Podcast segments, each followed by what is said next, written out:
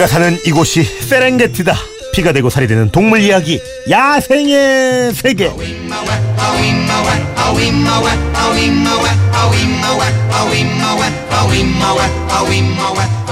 인생의 진리, 인생의 해법, 동물에게 배워봅니다. 동물들의 친구, 동물의 요정, 수의사 박정윤 선생님, 안녕하세요. 안녕하세요. 어떻게 이제 곧 휴가인데, 휴가기 전에 바짝 다이어트 하신다고 그랬잖아요. 네. 잘 돼가세요? 그렇진 않아요. 지난주에 방송 끝나고 구내식당 갔잖아요. 살 뺀다고 빵 하나 집으시더니 잼을 7개를 테이크아웃 저도 싸가는 줄 알았는데 이걸 다 발라 드시더라고요. 네. 작은 잼. 예. 배가 좀 고팠어요. 저처럼 단 걸 좋아하셔가지고. 네. 예. 반갑긴 합니다. 늘 든든하고. 오늘도 초콜릿을 싸들 모시고. 이거 다 어디서 하시는 거예요? 초콜릿 맛있는 거이고. 그 아침엔 초콜릿 뭐 예. 이런 게. 그게 아침에 초콜릿 먹으면 뭐가 좋대요? 머리가 좀 잘 돌아가지 않을까. 네. 자, 오늘 이 다이어트도 뭐 잘 되셨으면 좋겠고. 네. 혼자 이제 떠나보는 휴가라고 하시더라고요. 네. 예. 다이빙하는 예. 그 포인트에 가는데요. 예. 저 혼자 가는 거예요. 그러니까 아는 사람은 네. 없고 거기서 네. 이제 사람들을 만나는 거라. 그런 거 좋아하는데. 예. 그래요? 예. 저는 사실 누가 말을 걸어주기 전까지는 제가 먼저 말을 안 해요. 원래도 낯가림이 심해서. 예, 예. 맞아요. 예, 그러다 보니까 밥이라도 제대로 먹을까 지금 좀 고민이. 야, 인생의 또 다른 도전이군요, 이번 여행이. 네. 근데 이게 사회생활 하니까 정말 휴가 날짜 맞추기가 친구들이랑 아무리 가까워도 네, 쉽지가 않아가지고. 맞아요. 이번에도 그러면 거기 가시는 곳이 어디예요? 사이판이요. 사이판 안에 로타라는 섬이에요.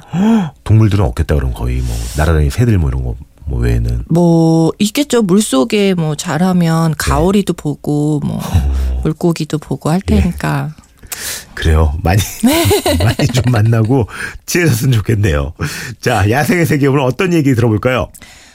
무서운 얘기 좋아하세요? 무서운 얘기를 뭐 이렇게 좋아하는 건 아니고요. 예, 근데 같이 있을 때 듣는 여름엔 좋죠. 예. 네, 여름엔 역시 남양 특집. 무서운 이야기죠. 그래서 예. 오늘은 특별히 남양 특집으로 준비해봤습니다. 그래, 또 이게 여름에 방송에서는 이런 거 한 번쯤은 해줘야 여름이구나 싶어요. 네. 근데 동물들의 남양 특집이면 뭘 해야 되나? 구미호? 네. 그 구미호 하면 예. 딱 떠오르는 동물이 있잖아요. 구미호. 네. 또는 동물, 그냥 여우. 예, 예. 맞아요. 그러니까 이 구미호는 꼬리가 9개 달린 여우예요. 예. 이 동아시아 지역에 있는 신화나 전설에 등장하는 상상의 동물이거든요. 이 특히 여우인 이유가 얘네들이 전설에 보면은 이 여우가 500년을 수행할 때마다 네. 꼬리가 둘로 갈라지면서 그 수많은 공력을 거듭하면서 꼬리가 9개가 되는 그렇게 9개가 되는 구미호가 되면 불사의 존재가 된다고 믿어져 있어요. 그래, 예전에 우리 어릴 적에는 그 전설의 고향이라고. 네. 거기에 그렇게 나왔잖아. 단골이었잖아. 단골. 그쵸. 아니 옛날 사람들은 뭐만 하면 그냥 그 여우가 막 닭 잡아먹고 있고. 네, 맞아요. 그쵸? 널뛰고 막. 네. 근데 이 여우가 유독 그렇게 부정적인 이미지가 강한 거는 네. 동양에서 특히 우리나라에서도 전통적인 사회가 이제 농경 사회잖아요. 네. 가장 자주 볼 수 있는 동물 중에 하나였고, 예, 여우가 종종 민가에 닭을 습격해서 잡아먹는데 네. 그냥 잡아먹는 것도 아니고 애들이 이렇게 의심도 많고 이래서. 그 닭을 먹고 도망을 가는데 어떻게 좀 이렇게 뭔가를 잘 못하는 거예요. 컨트롤을 잘 못하는 데다가 또 가끔 가다 보면은 무덤, 공동묘지 같은데 굴 파고 있다가 갑자기 튀어나오니까 사람들이 생각할 때는 무덤 안에서 시체를 파먹는다라고 생각하는 오해를 받기도 했어요. 실제로 얘네는 토끼나 오소리 굴을 뺏어서 예. 굴 속에서 생활을 하는 건 맞는데 예. 시신을 파먹거나 이러지는 않아요. 오해구나. 네. 그렇기도 하고 또 얘네가 호기심이 많아서 예. 이렇게 농사를 짓다가 뭔가 뒤가 이상해서 쳐다보면 여우가 그 산기슭에서 이렇게 쳐다보고 있는 거예요. 뭐 예. 하나 이렇게 쳐다보는 거죠. 그럼 이게 섬뜩할 때가 있잖아요. 예. 그런 식이라 좀 안 좋게 보였을 수 있었을 것 같아요. 아니 그리고 이렇게 그러고 보면 그 전설의 고향 아까 제가 살짝 얘기했지만 네. 구미호가 제 기억으로는 막 아름다운 여자로 둔갑을 해가지고 남자 홀리고. 네. 이런 거는 뭐 근거가 있는 얘기예요? 실제로 이 구미호라는 존재는 중국 고대 소설 봉신연의에도 나와요. 네. 근데 얘네가 워낙 예쁘잖아요. 그러니까 가장 많이 있는 여우의 종이 붉은 여우예요. 그러니까 이른바 불려우죠. 근데 꼬리도 풍성하고 얼굴도 조그맣고 코도 오똑하고 어떻게 보면은 굉장히 예쁘장한 여자처럼 보일 수 있는데 워낙 영리하다 보니까 그게 교활하게 보이고 좀채로 사람 말을 잘 안 듣고 길들여지지도 않다 보니까 얘네가 더 이렇게 둔갑술을 한다라고 생각을 하는데요. 이것 중에 하나가 또 실제로 위장술을 해요, 얘네가. 첫 번째는 닭을 잡아먹을 때에도 예. 이렇게 닭장에서 닭을 물고 갈 때도 예. 자기 몸에다가 닭을 뒤집어 씌워요. 머리에다가. 털 같은 그래서 건. 마치 아니요. 닭을 이렇게 문 채로 이렇게 뒤집어 씌워서 거꾸로 예. 자기 머리에다 얹어가지고 예. 마치 닭이 뛰어나가는 것처럼 보이게끔 누가 가르쳐주지도 않았는데 그렇게 하고 또 하나는 여우도 그렇고 족제비도 그렇고 토끼나 다람쥐 이런 애들을 만나면 예. 갑자기 그 앞에서 재주를 막 부린대요. 예. 뭐 이렇게 주변을 막 맴돌고 폴짝폴짝 구르고 막 널뛰듯이 이렇게 하니까 별 오도방정을 다 떠니까 토끼가 넋이 나가서 어리 빠져서 이렇게 쳐다보고 있는 거예요. 뭐야? 왜 저래? 이러는데 그 사이에 갑자기 목덜미를 탁 물어서 죽여버려요. 이야. 이른바 학자들은 이걸 죽음의 춤이라고 얘기를 하는데요. 예. 그러니까 이런 모습들을 봤을 때 예. 뭔가 이 여우에게 사람이 홀리면 큰일 나겠구나. 아 진짜 아름다운 여자를 보면 여우처럼 홀릴 수 있으니 예. 조심해야겠다. 이런 생각들을 한 것 같아요. 야, 저 위장술에 뭐 최면에 좀 무섭긴 한데 그러니까 이렇게 동양의 구미호 네. 여우가 있으면 네. 서양에는 왜 달만 뜨면 나타나는 그 늑대인가 있잖아요. 늑대. 네, 네, 네. 와, 그것도 좀 뭐 그런 게 있나요, 실제로도? 네, 서양에서는 이 이제 밤에 활동하는 동물들을 주로 악마와 연관이 있는 뭐 혹은 악마가 둔갑한 동물이라고 생각을 하는데요. 네. 늑대가 낮에도 움직이지만 대부분 야행성이에요. 그러다 보니까 특히나 밤에 왜 이렇게 고개를 뒤로 젖혀서 하늘을 보면서 울부짖는 모습이 아우! 네, 맞아요. 네. 악마랑 이야기를 하고 있다고 생각하는 그런 이야기들이 막 떠돌았던 거예요. 기분이 나빴겠죠. 특히나. 보니까. 네. 그리고 뭐 늑대들이 실제로 그렇게 하울링을 이제 이렇게 소리 지르는 걸 하울링이라고 하는데 네. 하울링은 서로 동료들끼리 의사소통을 하는 건데 이제 이게 악마와 이야기를 한다고 생각하는 거죠. 아니 뭐 이렇게 늑대 인간이라고 무서운 전설을 만들어내는 게. 네. 뭐 어떤 정신병 때문이라는 말도 들었던 것 같은데. 네네 맞아요. 실제로 정신질환 중에 난광병이라는 게 있어요. 네. 뭐냐면 동물화 망상장애 일종의 망상질환인데요.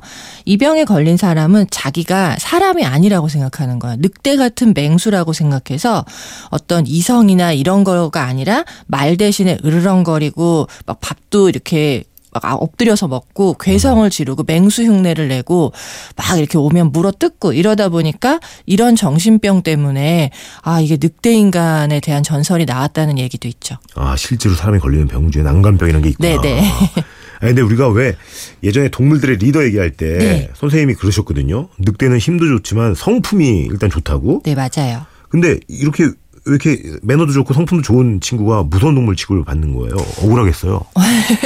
예, 좀 억울한 면도 있겠지만 실제로 무서운 동물인 건 맞아요. 그러니까 덩치가 크진 않지만 흑곰이나 표범이나 퓨마, 뭐 호랑이 이런 대형 맹수들도 한테도 때로 덤벼서 죽을 때까지 이제 죽을 각오를 하고 덤비는 근성이 있는데 사실은 유럽에서 사냥을 할 때 인간이 무기를 만들기 이전에는 네. 사냥하는 공간이 늑대랑 겹쳤었어요. 오. 그 활동 영역이 똑같잖아요. 근데 네. 더군다나 늑대는 추위도 없죠. 겨울잠도 안 자죠. 엄청 잘 다니고 또 영리하고 하다 보니까 소, 돼지, 사슴, 뭐 염소, 양 이런 걸 좋아하는데 사람도 그걸 먹기 때문에 계속해서 경쟁 상대가 될 수밖에 없었던 거예요.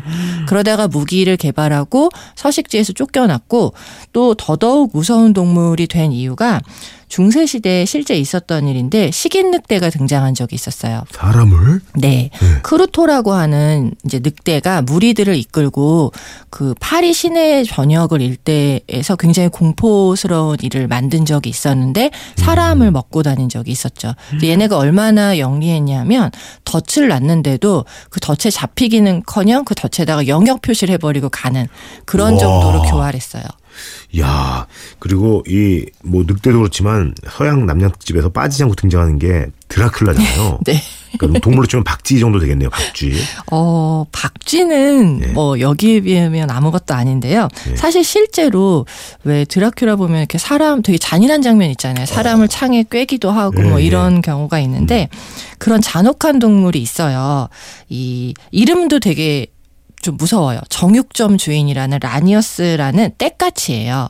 까치? 네. 예. 떼까치라고 하는 동물은 실제로 발톱이 없어요. 그러니까 먹이를 찢어야 되는데 육식동물인데 큰 발톱이 없기 때문에 예. 커다란 가시에다가 이렇게 먹잇감을 꿰어서 죽여놓고 오. 그걸 느긋하게 살점을 뜯어먹는 거죠. 실제로 그걸 생각해보면 굉장히 어마어마하게 잔혹한 동물이죠. 진짜 무섭다. 아, 이름이 어쩜 이렇게 살벌하게 정육점 주인이 뭐예요? 이름이. 네, 맞아요. 누가 지었지 이걸? 까치 이름을 이렇게 줬네.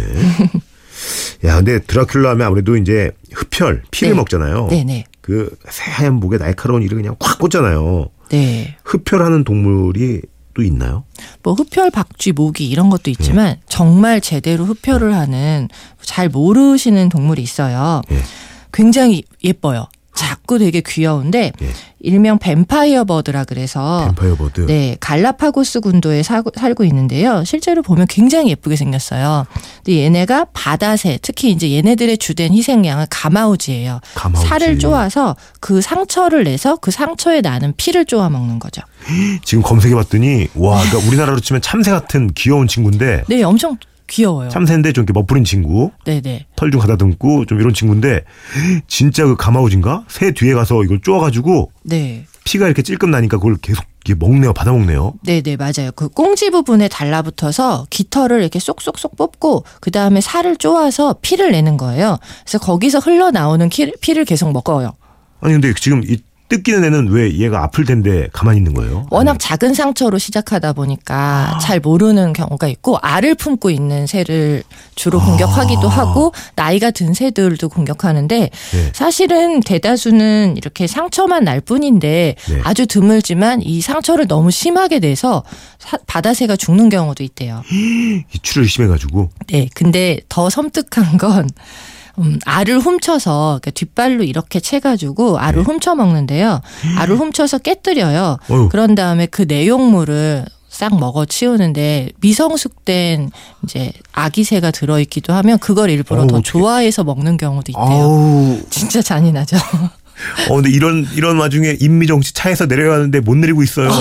아 오늘 너무 흥미진진. 이런 걸 또 좋아하시는 분이 꽤 계시네. 그렇구나. 야, 근데 너무 무섭다. 정말 남양 특집이죠. 뒤로 갈수록 너무 무서워. 그 새는 이걸 왜 모를까? 지금 검색을 하니까 피를 흘리고 있는데 이걸 왜 모를까요? 이 친구는. 야, 둔감하네. 이게 지금 사진상에는 이 새를 뒤에서 이렇게 막 쪼으니까 네. 마치 그 막 제가 이제 그때 갔던 막 항문외과 병원 막 그 거기 막 그런 사진 같은 게 막 더 무섭네, 저는 개인적으로. 예. 저는 그 사진을 구글에서 검색했는데 예. 그 새가 부리에 피가 잔뜩 묻어있는 사진이 있어요. 찾아보시면. 새가 이런 건 처음 봤어요. 예. 좀 얘네가 최근에 발견된 새예요. 얼마 안 됐어요. 1950년대인가 60년대에 처음 발견된 새라 앞으로 더 이런 애들이 나타날 수도 있을 거예요. 그러니까 이게 우리가 뭐 동물 프로에서 맹수들이 이렇게 입에 털에 이렇게 피가 묻어있는 건 맞지만 네. 뭐 하이에나나 뭐 이런 표범이나 이런 친구들 사자나 네. 새 부리에 이건 처음 봤네요, 진짜. 사실 나름의 이유가 있는 게 얘네가 정말 건기가 되면 물이 없거든요. 네. 그래서 그 피를 먹는 거예요. 더 무서워. 더 무서워. 야, 남양특집 제대로 준비하셨는데 너무 잔인하네요. 무섭고. 네. 오늘 여기서 끝이 아니에요. 더 있어요? 예.